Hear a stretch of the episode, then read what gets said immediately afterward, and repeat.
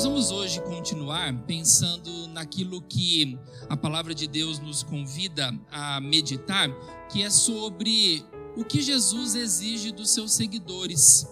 Ao longo do ministério terreno de Cristo, ele foi ensinando aos seus discípulos, às multidões, e em Mateus capítulo 28, ele diz que é nosso dever ir anunciar o evangelho a toda criatura, ensinando-os a guardar todas as coisas que vos tenho ensinado. Essa é a ordenança de Cristo para a igreja, que nós façamos discípulos e que a gente ensine esses discípulos a guardar todas as coisas que ele tem ensinado. E eu sei que essa é uma grande tarefa, porque Jesus ensinou muitas coisas, ele proferiu muitos ensinamentos e agora é o nosso papel como crentes em Jesus, multiplicar, ensinando as pessoas a guardarem a sua palavra, a viverem e a obedecerem ao evangelho de Jesus. E nós, em meio a tudo isso, mais uma vez contamos com a certeza de que Ele não nos deixa sozinhos fazendo esse grande trabalho.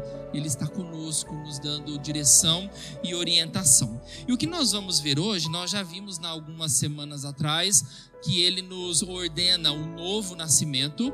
Essa é, é uma uma ordenança de Jesus para nós, vocês têm que nascer de novo.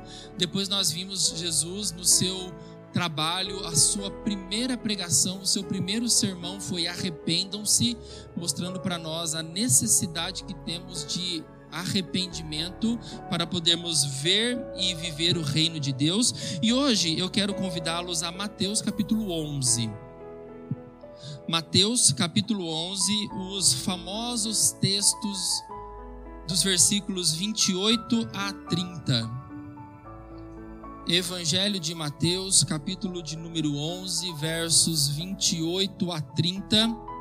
Nós temos as famosas palavras de Jesus que diz assim: Vinde a mim, todos os que estáis cansados e sobrecarregados, e eu vos aliviarei. Tomai sobre vós o meu jugo e aprendei de mim, porque sou manso e humilde de coração e achareis descanso para a vossa alma, porque o meu jugo é suave e o meu fardo é leve.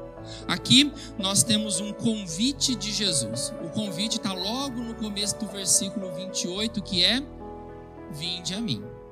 E como é possível ir até Jesus se antes nós não passarmos pelo novo nascimento e passarmos pelo arrependimento? Não é possível nós ouvirmos o chamado de Cristo sem que antes ele tenha nos dado uma nova vida e uma disposição em ouvi-lo. Nós precisamos entender isso porque às vezes, nos nossos esforços missionários e evangelísticos, a gente acha que simplesmente falar para as pessoas virem à igreja, ou falar para as pessoas abraçarem a nossa fé, ou dizer para as pessoas sobre a nossa doutrina e a nossa teologia, é o bastante para que essas pessoas possam, do nada, de uma maneira instantânea, se converter. Mas isso não acontece dessa forma. Primeiro, porque não depende de mim e de você. Salvação é algo do Espírito Santo. É Ele quem incomoda corações e impulsiona pessoas à salvação. Então, por mais que eu e você nos esforcemos, não depende de mim e de você. Esse não é um trabalho que está sob a nossa responsabilidade. O que é a nossa responsabilidade? A anunciar o reino de Deus. Mas agora, falar em salvação não depende de mim e de você, como se fosse algo que estivesse sob o nosso controle salvar ou não salvar pessoas. Isso é trabalho de Deus, de Deus realizar a salvação no coração do ser humano. Por isso, quando Jesus ele convida, vinde a mim, ele já sabe que um trabalhar anterior precisou acontecer para que os ouvidos se abram para o convite e para que os olhos se abram para ver a beleza de quem é Jesus Cristo. Então, quando Jesus ele faz esse convite, venham a mim, esse convite é para todos aqueles que anteriormente passaram pelo novo nascimento e passaram pelo arrependimento em Jesus Cristo. Caso isso não aconteça, irmãos, nós estaremos cegos e surdos para esse convite. Você provavelmente já passou pela experiência de falar de Jesus para as pessoas, de anunciar Jesus para os seus amigos de trabalho, na sua família, para os seus amigos mais próximos e você não vê resultado. Talvez você já experimentou isso. Poxa, eu já falei de Jesus, a pessoa está afundando nos problemas, está vivendo uma vida caótica, está passando por situações difíceis, somente Jesus na causa, e parece que ela não se rende, parece que ela não se curva, parece que não se dobra diante da mensagem do Evangelho, e aí a gente se questiona: o que será que está faltando eu falar? O que está faltando acontecer para que salvação aconteça na vida dessa pessoa?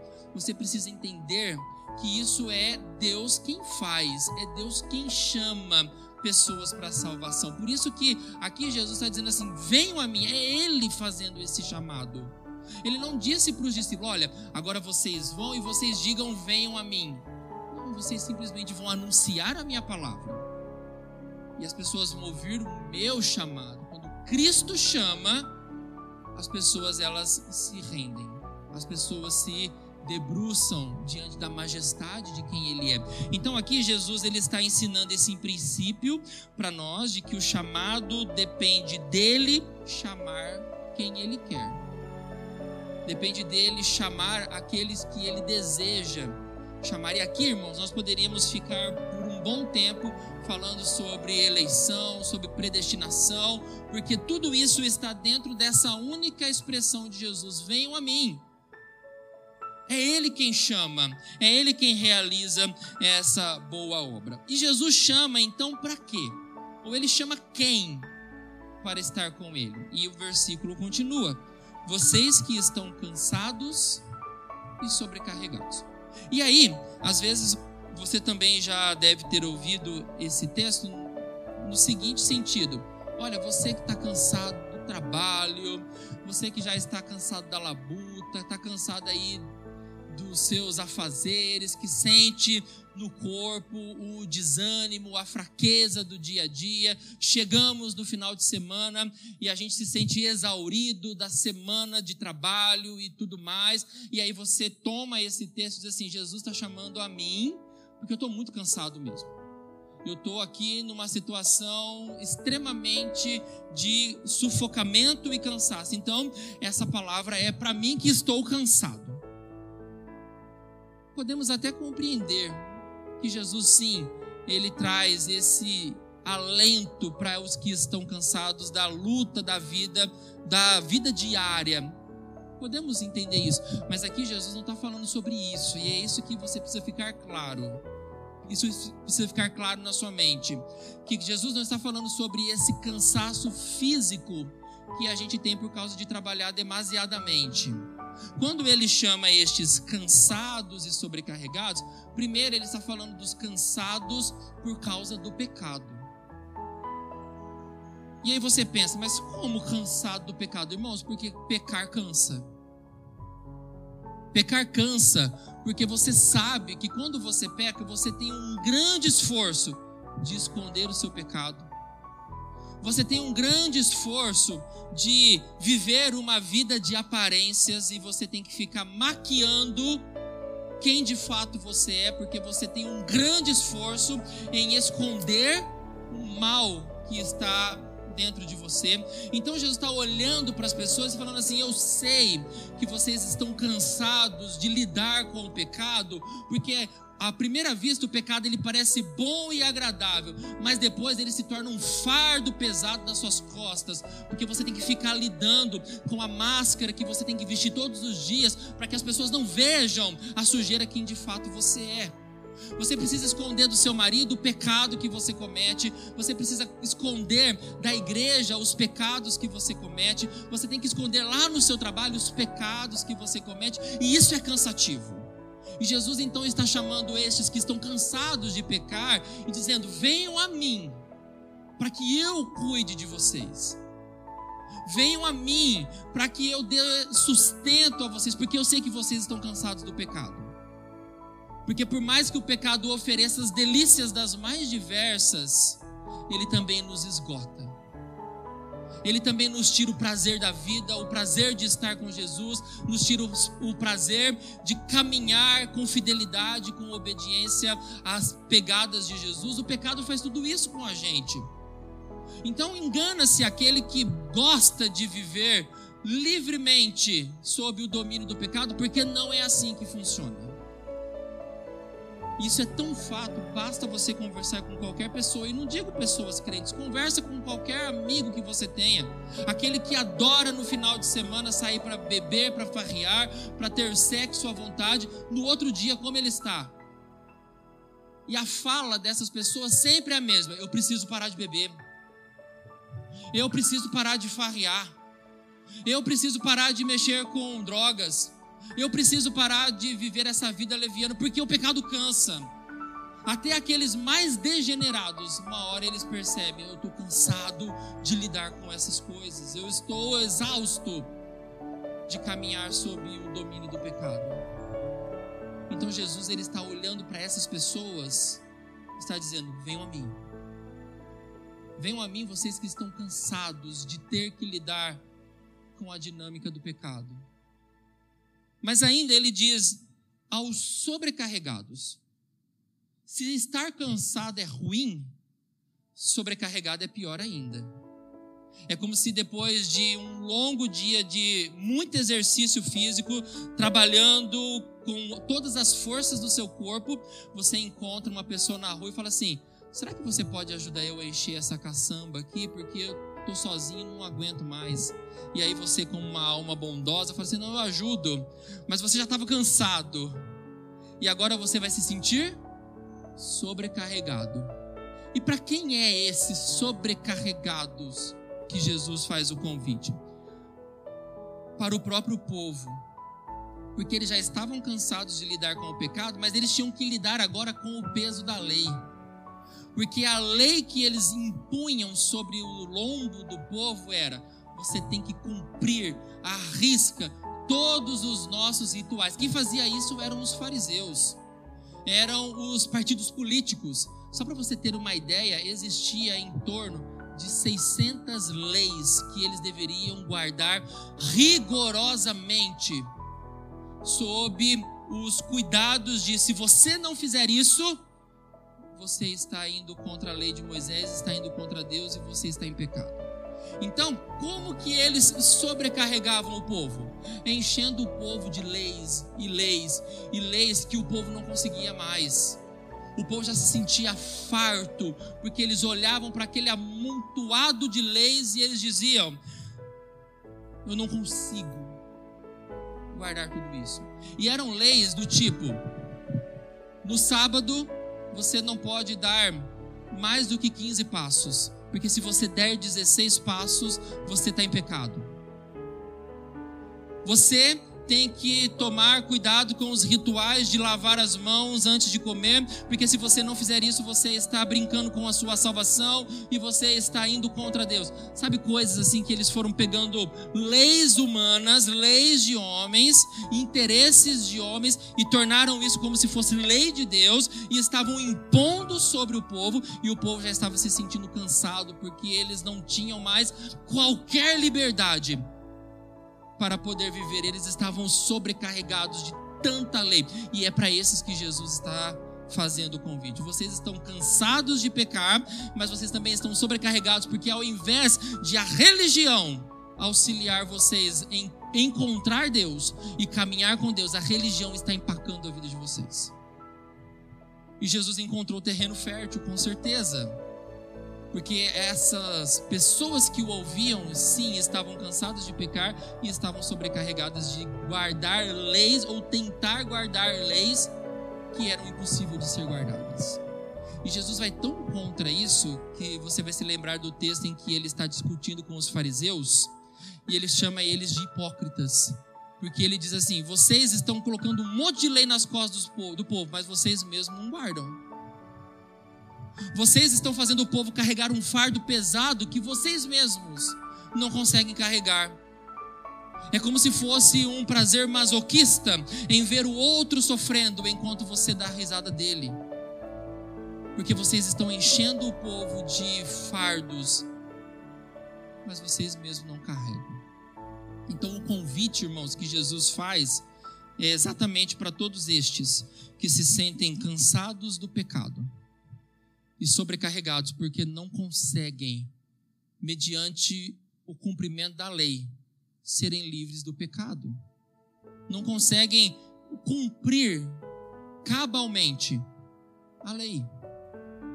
E isso é tão sério para nós, porque às vezes nós, nas nossas comunidades cristãs, nos tornamos legalistas. A gente acha que as pessoas elas só são bem aceitas, só, só, só servem para participar das nossas comunidades, elas só são bem-vindas se elas guardarem todos os rituais que nós impusermos sobre elas. Que elas devem cumprir integralmente todo tipo de lei que a gente impõe sobre as costas delas e as pessoas elas se sentem sobrecarregadas. E por que que elas se sentem assim? Porque nós somos fracos para guardar lei. Isso é tão sério que quando Cristo, quando Deus lá no Antigo Testamento deu a lei para o povo guardar, ele já deu uma porta de escape para o povo, o sacrifício. Sabendo que o povo não guardaria os dez mandamentos.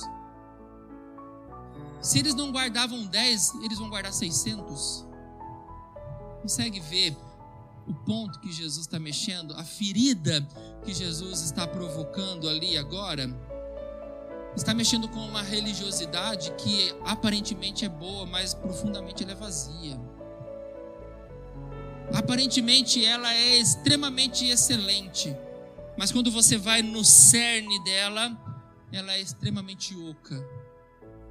Porque ela te deixa bonito por fora, mas por dentro você está tão vazio que você está cansado e sobrecarregado. Esse era o diagnóstico de Cristo quando ele chama essas pessoas para virem até ele. E o que, que Jesus oferece aos cansados e sobrecarregados? Você percebe que o texto diz, lá no finalzinho do versículo 28, aos sobrecarregados eu aliviarei. E lá no final do versículo 29, aos cansados eu darei descanso para a vossa alma. Tudo o que o cansado e o sobrecarregado precisa. O cansado precisa de descanso. E o sobrecarregado precisa de alívio. É isso que Jesus ele oferece a todos aqueles a quem ele chama. Se você está cansado de pecar, se você está cansado de lidar com o pecado, venham a mim e eu vou dar descanso para você se você está sobrecarregado porque você participa de uma comunidade em que só te impõe leis, se você sente na pele que você não consegue guardar as leis que a sua igreja determina que deve guardar, se você se sente exausto, se você já vê que não há mais jeito para você e você está desanimado e você se sente sobrecarregado, vem até mim, porque a lei que eu vou colocar dentro de você vai ser uma lei de alívio e não uma lei de sobrecarga. Então, Jesus, quando ele chama, ele mostra o problema, mas ele também mostra como ele vai tratar esse problema. E mais uma coisa interessante aqui, irmãos.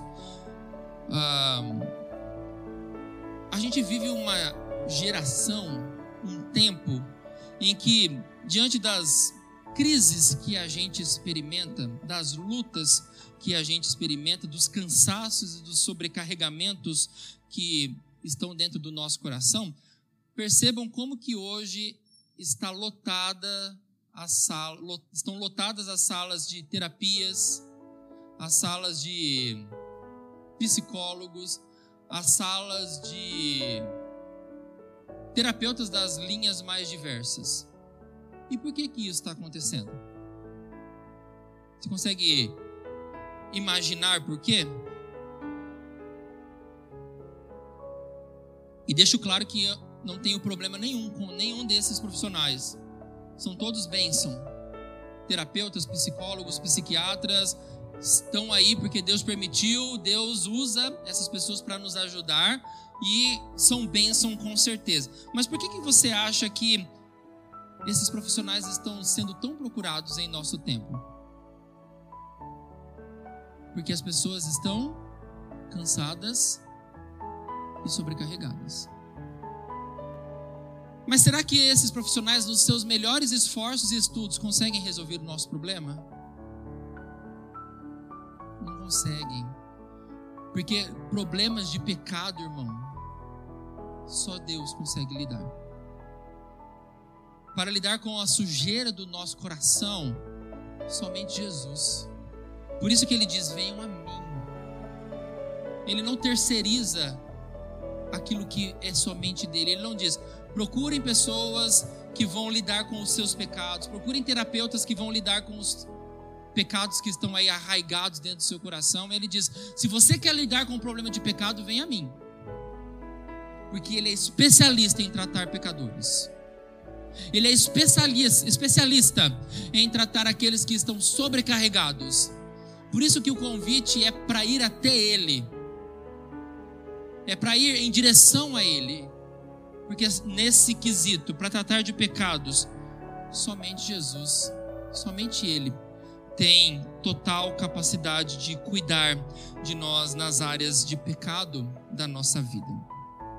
E então o texto ele continua, já que nós entendemos que o texto não está falando sobre cansaço e sobrecarga física, mas é cansado do pecado e sobrecarregado de ver tantas leis diante de nós e a gente não conseguir cumprir para que nós obtenhamos salvação. Depois de ofertar alívio e de ofertar descanso para nossa alma, Jesus diz, versículo 29, Tomai sobre vós o meu jugo.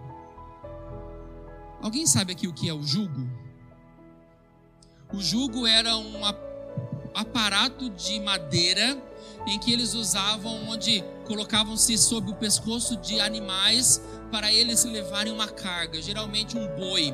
Eles colocavam essa como uma forquilha nas costas desse animal e colocavam um animal de força igual juntos para que ao caminharem juntos eles dividissem a carga. Então isso era um instrumento muito comum naquela vida mais rural e eles faziam uso desse aparato para então fazer com que esses animais transportassem cargas e fizessem o trabalho pesado. Então o jugo era esse aparelho colocado sobre o lombo de um animal de carga. E olha o que Jesus está dizendo para nós: tomem sobre vocês o meu jugo ele não está dizendo, agora eu vou dar a vocês um trabalho e vocês vão caminhar sozinhos mediante esse trabalho. Não, eu vou ser o que vai estar com você lado a lado. Isso era um aparelho para colocar em dois animais. Não era um animal trabalhando sozinho, mas eram dois animais de força igual caminhando juntos, levando consigo a carga. E Jesus está dizendo assim: Eu vou colocar sobre vocês um jugo, mas o meu jugo não é eu deixando vocês sozinhos, mas é eu indo com vocês, é eu estando com vocês. E por que, que ele faz isso? Exatamente porque é aquilo que eu disse no começo. Os fariseus, os mestres da lei, colocavam um jugo nas pessoas, só que era um jugo desigual. Eles não carregavam nada, o povo que tinha que carregar o fardo. Eles não faziam nada, o povo quem tinha que fazer por eles. Jesus está falando assim: ah, comigo não é assim não o jugo que vocês vão receber é para eu caminhar com vocês. Nós vamos dividir. Vocês vão caminhar comigo. Vocês vão aprender a ser discípulos comigo. É isso que ele diz no verso 29. Tomai sobre vós o meu jugo e aprendei de mim. E isso, irmãos, é o que de fato é discipulado.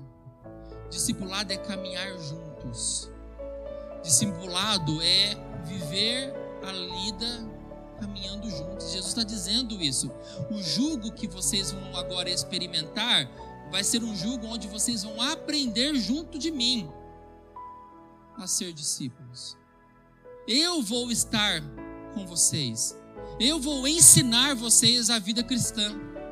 Eu vou ensinar vocês sobre o reino de Deus. Vocês não vão precisar aprender sozinhos. Vocês não vão precisar lidar com essas demandas sozinhos, porque eu vou estar com vocês, eu vou ser o professor de vocês. Vocês vão estar comigo e vocês vão aprender de mim o que é viver junto de Deus, o que é viver o reino de Deus. E é interessante que a vida cristã, ela não nos isenta de carregar o jugo. Porque às vezes o que se oferece aí em muitas comunidades ditas cristãs é uma vida cristã sem carregar fardo nenhum. Como se a vida cristã fosse um mar de rosas. Como se a vida cristã fosse isenta de problemas e de dilemas. E a gente já percebeu que isso é mentira. Porque a vida cristã conta com muitos problemas. Na vida cristã, a gente tem que lidar com doenças, a gente lida com morte, a gente lida com problemas na família, a gente lida com problemas no casamento, a gente lida com problemas nos filhos, a gente lida com problemas de dinheiro, com problema de trabalho, a gente lida com problemas sexuais, a gente lida com toda sorte de problemas como qualquer pessoa normal. A vida cristã nunca nos isenta de vivermos os problemas diversos, como se nós fôssemos viver dentro de uma bolha onde nada acontece lá. Em momento nenhum a Bíblia nos diz que a vida cristã vai ser assim. Pelo contrário, a vida cristã é recheada de problemas como qualquer outra pessoa. Mas a diferença que Jesus está dizendo é: eu vou ensinar vocês a lidar com esses problemas. Eu é quem vou caminhar com vocês. O meu jugo sobre vocês é para fortalecer vocês. É para fazer vocês aprenderem como é viver vida cristã junto de mim Irmãos, e tem lugar melhor para aprender a viver vida cristã do que estando com Jesus? Não tem. E aqui Jesus está dizendo para nós: Eu vou ensinar vocês, vocês vão aprender de mim, porque nós vamos caminhar juntos. Ele vai colocar esse aparelho em nossas costas e ele vai em direção comigo e com você, ensinando eu e você a viver essa caminhada com o Senhor. Mas isso não nos isenta, então, de termos um jugo sobre as nossas costas. Perceba lá no final do versículo 30. No final, versículo 30, perdão. Porque o meu jugo é suave. Então ele está dizendo: vocês vão ter alguma coisa para carregar. Mas não é cansado e nem sobrecarregado como vocês estão. Porque o meu jugo é suave. E o meu fardo é leve. Essa é a esperança que o Senhor nos dá, de que quando Ele nos chama, mesmo que a gente não esteja isento de dificuldades na vida, o jugo dele é suave e o fardo é leve. E é isso que a gente experimenta caminhando com Jesus. Mesmo em meio às muitas lutas da nossa caminhada, mesmo em meio às lutas da vida, nós sabemos que com Ele nós estamos totalmente equipados para lidar com as lutas da vida. E é interessante que às vezes algumas pessoas acham que o fardo da vida é Jesus.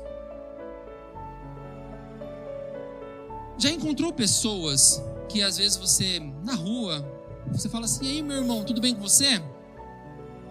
Como que tá a vida?" E a pessoa fala assim: "Rapaz céu, olha, tá fácil não." Depois que eu comecei na igreja, parece que a coisa deu uma piorada. Já encontrou assim, gente, assim? Olha, comecei na igreja, parece que meus problemas aumentaram. Olha, comecei a me comprometer, ler, comecei a ler a Bíblia todo dia de manhã, olha só, tem aparecido tormento. Comecei a orar, comecei a me comprometer, só problemas começaram a aparecer. E aí no diálogo, não parece que a pessoa está dizendo assim: olha, Jesus está sendo um problema na minha vida? Jesus está sendo um problemaço na minha vida, e às vezes a gente vive a nossa caminhada cristã achando que Jesus é o problema da nossa vida. Porque quando a gente não vê as coisas acontecendo da maneira como a gente planejou ou deseja, a gente acha que Jesus está dando problema para nós. Porque não era isso que nós esperávamos quando nós nos convertemos. Nós esperávamos uma vida fresca. Nós esperávamos uma vida mais confortável. Mas aí você tem que ir para a Bíblia e a Bíblia ela vai deixar bem claro para você, em bom som, que Jesus ele nunca é o problema da nossa vida.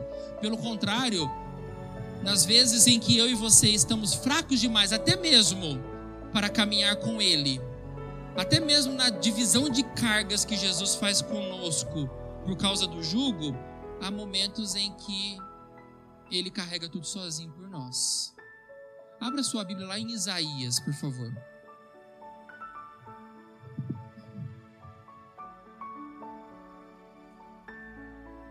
Isaías 53.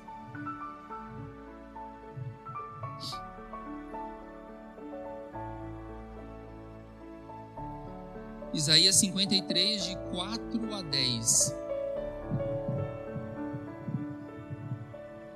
Olha o que, que o texto diz. Certamente, Ele tomou sobre si as nossas enfermidades, e as nossas dores levou sobre si e nós o reputávamos por aflito, ferido de Deus e oprimido. Mas ele foi traspassado pelas nossas transgressões e moído pelas nossas iniquidades. O castigo que nos traz a paz estava sobre ele, e pelas suas pisaduras fomos sarados. Todos nós andávamos desgarrados como ovelhas, cada um se desviava pelo caminho mas o Senhor fez cair sobre ele a iniquidade de todos nós. Ele foi oprimido e humilhado, mas não abriu a boca. Como cordeiro foi levado ao matadouro, e como ovelha muda perante os seus tosqueadores, ele não abriu a boca. Por juízo opressor foi arrebatado, e da sua linhagem, quem dela cogitou? porquanto foi cortado da terra dos viventes, por causa da transgressão do meu povo, foi ele ferido. Designaram-lhe a sepultura com os perversos, mas com o rico esteve na sua morte, posto que nunca fez injustiça, nem dolo algum se achou em sua boca.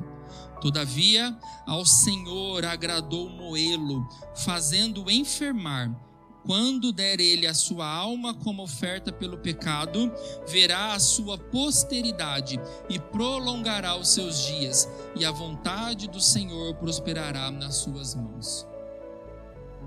Quem aqui no texto é de fato o fardo? Cristo é o fardo? Não, pelo contrário, ele diz: vocês são o fardo mas ele levou vocês nas costas. Vocês são o problema, mas a Deus agradou moê-lo para poder livrar vocês das transgressões de vocês, para livrar vocês da iniquidade de vocês, para livrar vocês do pecado de vocês. Ele levou sobre si na cruz. Ele carregou o fardo pesado ele foi quem ficou extremamente cansado por causa do pecado que era nosso. A cruz foi tão pesada por causa do tanto de pecado que Cristo precisou carregar sobre ela. A ira de Deus foi despejada sobre Cristo. Então era eu e você o fardo que Jesus estava carregando naquele caminho do Gólgota. O prego que foi que lhe foi pregado nas mãos e nos pés era o tamanho do meu e do seu pecado. A coroa de espinhos que Jesus enfrentou era o meu e o seu fardo, ele levando sobre si. Então Cristo nunca é o fardo da vida de ninguém, pelo contrário, ele é a leveza que carrega sobre os seus ombros as minhas e as suas iniquidades. Então, quando a gente olha para a vida cristã, e mesmo em meio aos muitos dilemas, a gente se sente farto Lembre-se daquilo que Jesus experimentou por você. Talvez a gente valorizasse mais a nossa vida com Cristo. Talvez nós valorizássemos mais a igreja que o Senhor plantou aqui. Quando nós deixássemos de olhar a vida cristã como se fosse um problema e víssemos que o problema somos nós e que Cristo enfrentou esse problema na cruz para resolver o nosso problema de pecado. Então, Cristo não é o problema da vida de ninguém. A igreja não é o problema da vida de ninguém. O problema é que a gente tenta viver a vida cristã como se nós fôssemos bons e sozinhos, bons sozinhos. Como se nós fôssemos autônomos e a gente conseguisse lidar com os problemas da vida sozinhos. E aí Cristo vem para nos chacoalhar e dizer: Eu não sou o problema da sua vida. O problema da sua vida é você quem está tentando batalhar sozinho. Quando você não quer carregar junto comigo o meu jugo que é suave e o meu fardo que é leve. Então perceba, irmãos, como que aqui Cristo está invertendo o nosso mundo, fazendo eu e você parar de olhar a vida sob a nossa perspectiva mas agora a gente olha a vida sob a perspectiva dele. A gente olha a vida cristã agora sobre a ótica de Cristo. Então ele não é o fardo da nossa vida, mas ele é aquele que nos promove leveza, ele carrega os nossos fardos e ele nos ensina a como viver a vida cristã aprendendo com ele. E é tão interessante que a Bíblia mostra que ele não é o nosso fardo, mas ele é o nosso alívio. Quando a gente vai para João, por exemplo, e ele fala assim: Se alguém tem sede, venha a mim e beba, e quem beber da água que eu vou dar, nunca mais vai ter sede. Isso não é alívio para quem está cansado e sobrecarregado? Ele está se oferecendo como água viva. Beba de mim, e você nunca mais vai ter sede das coisas desse mundo. Beba da água que eu estou dando e você nunca mais vai sentir falta de beber qualquer água que esse mundo dá. Mas ele diz mais ainda quando ele diz: Eu sou o pão da vida. Aquele que vem a mim nunca terá fome. Então você começa a perceber que, além dele nos convidar para nos dar alívio e descanso, ele nos sacia a fome e a sede dele. Ele nos sacia da Sua presença, Ele nos sacia de estar comigo e com você. Isso é aprender de mim. Na caminhada, nós aprendemos com Jesus. E sabe qual é o grande problema? Que as pessoas não querem isso. E essa é a grande tragédia do pecado. O pecado nos faz olhar para isso e não querer. E não querer Cristo. O pecado faz a gente querer continuar caminhando cansado e sobrecarregado. O pecado faz a gente ouvir a oferta de água da vida e pão do céu e mesmo assim a gente não querer. O pecado nos torna tão endurecidos que mesmo diante de uma grande oferta de alívio e descanso a gente não quer. A gente quer viver cansado, sobrecarregado, com fome e com sede. Porque simplesmente o pecado nos faz ficar endurecidos ao que Cristo está oferecendo. Nós recusamos a oferta que Jesus faz. Isso talvez faça você compreender porque que quando você fala de Jesus para muitas pessoas, muitos não ouvem. Simplesmente porque o pecado faz isso. Mas glórias a Deus por nós, que um dia ouvimos essa chamada de Jesus e aqui nós estamos. Estamos aqui para poder aprender dele, a não andar sobrecarregados e cansados nesse mundo mal. Nós que estamos aqui aprendemos a ter fome e sede dele. E sabemos que sem ele nós estamos fadados a experimentar todas estas coisas novamente. Esse é o convite de Jesus para nós. Por isso que eu e você possamos ouvir Jesus dizendo: Vem a mim. E que a gente possa correr em direção a Ele. Que a gente possa ir em direção ao Salvador. Essa oferta, ela não deixou de ser feita. Ela continua sendo feita para mim e para você. E não é porque nós somos crentes e estamos dentro da igreja que nós também não nos sintamos cansados e sobrecarregados. Porque às vezes nós estamos assim também. Porque nós ainda precisamos lidar com o pecado. E nós ainda precisamos nos esconder quando nós pecamos. Mas o convite de Jesus é para vocês que estão aqui, venham a mim. Eu vou provocar alívio a vocês. Eu vou ensinar vocês. Eu vou caminhar com vocês eu vou dar alívio e descanso para a alma de vocês. Que a gente possa ouvir, irmãos, essa voz que nos chama e que nós nos entreguemos aos cuidados do Senhor, nos entreguemos ao alívio que a cruz já ofertou para nós. E que a gente saiba que, mesmo que tendo que carregar um jugo, esse jugo é o Senhor quem coloca. E ele já disse que é suave e o fardo é leve. Então, que a gente viva a nossa vida cristã assim, nos entregando totalmente ao Senhor nos entregando aos seus cuidados, nos entregando ao Senhor que sustenta e nutre as nossas vidas nele. Amém, irmãos? Eu vou encerrar por aqui, porque com a, a gente vai se sentindo cansado, né? Até a gente se recuperar bem dessa, dessa Covid, a gente vai se sentindo, o corpo vai ficando meio cansado, né? Mas que Deus nos abençoe e que Deus nos fortaleça, que nós possamos ouvir o chamado do Senhor para nós hoje. Né?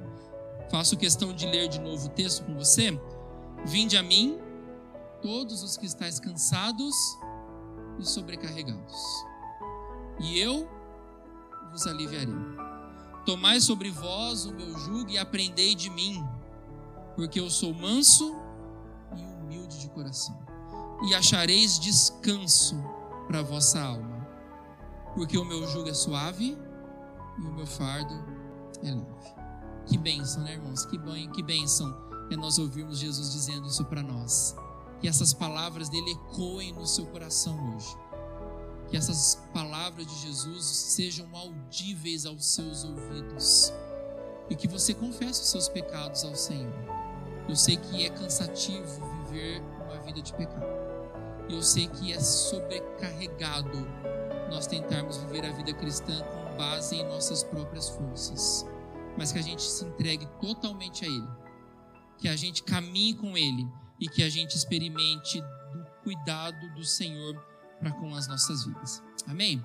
Vamos nos colocar de pé, vamos orar. E eu espero você no culto da noite para nós adorarmos ao Senhor juntos.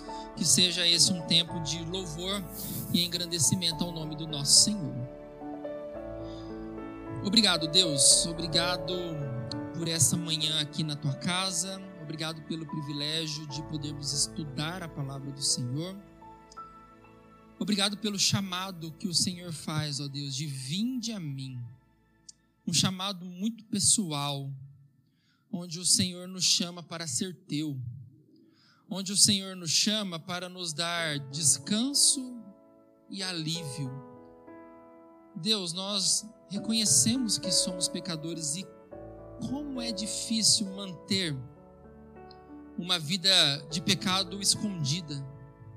Nós gastamos energia para esconder das pessoas, para nutrir uma máscara de falsa piedade, uma vida de falsa espiritualidade como isso nos desgasta e como isso nos consome. O pecado nos consome. O pecado procura nos tirar do eixo, procura nos trazer amontoados de tristeza. Isso nos cansa, ó Deus, e nós somos sobrecarregados quando nós tentamos viver e lidar com o problema do pecado e problemas da vida comum a partir das nossas próprias forças nós somos bastante incapazes, nós somos bastante fracos. E como isso nos sobrecarrega e a gente vive totalmente desolados, desanimados, frustrados, decepcionados. Por isso que o convite que o Senhor faz é exatamente para nós, para que nós sejamos aliviados do sobrepeso, para que nós tenhamos descanso do cansaço que estamos, estamos mas também para que a gente experimente em Ti alegria, paz, experimente com o Senhor uma vida renovada, transformada. Tudo isso, Pai, está dentro desse convite. Venham a mim. E eu sei, Pai, que nós não estamos isentos de problemas e de lutas. Que na nossa jornada com Jesus nós vamos ter que enfrentar dilemas dos mais diversos. Mas a grande diferença é que nessa caminhada nós não estamos sós. O Senhor está conosco. O Senhor está caminhando conosco e nos ensinando a viver uma vida cristã madura, uma vida cristã segura, o Senhor nos ensina, ó Pai, que nós estejamos extremamente dispostos nessa manhã a nos entregar a Ti sem reservas e a experimentar o Teu fardo que é o Teu jugo que é leve, o Teu fardo que é suave. Que a gente experimente isso na nossa caminhada contigo, Pai. Que o Senhor abençoe o nosso domingo. Que o Senhor nos traga para o culto da noite, Deus, para mais um momento de estudo da palavra, onde nós vamos poder, junto com o teu povo, adorar e bendizer o seu nome. Que o Senhor nos sustente, ó Deus. É a minha oração em nome de Jesus. Amém. Amém, irmãos, irmãs. Que Deus abençoe a vida de vocês e que vocês tenham um bom domingo em nome de Jesus.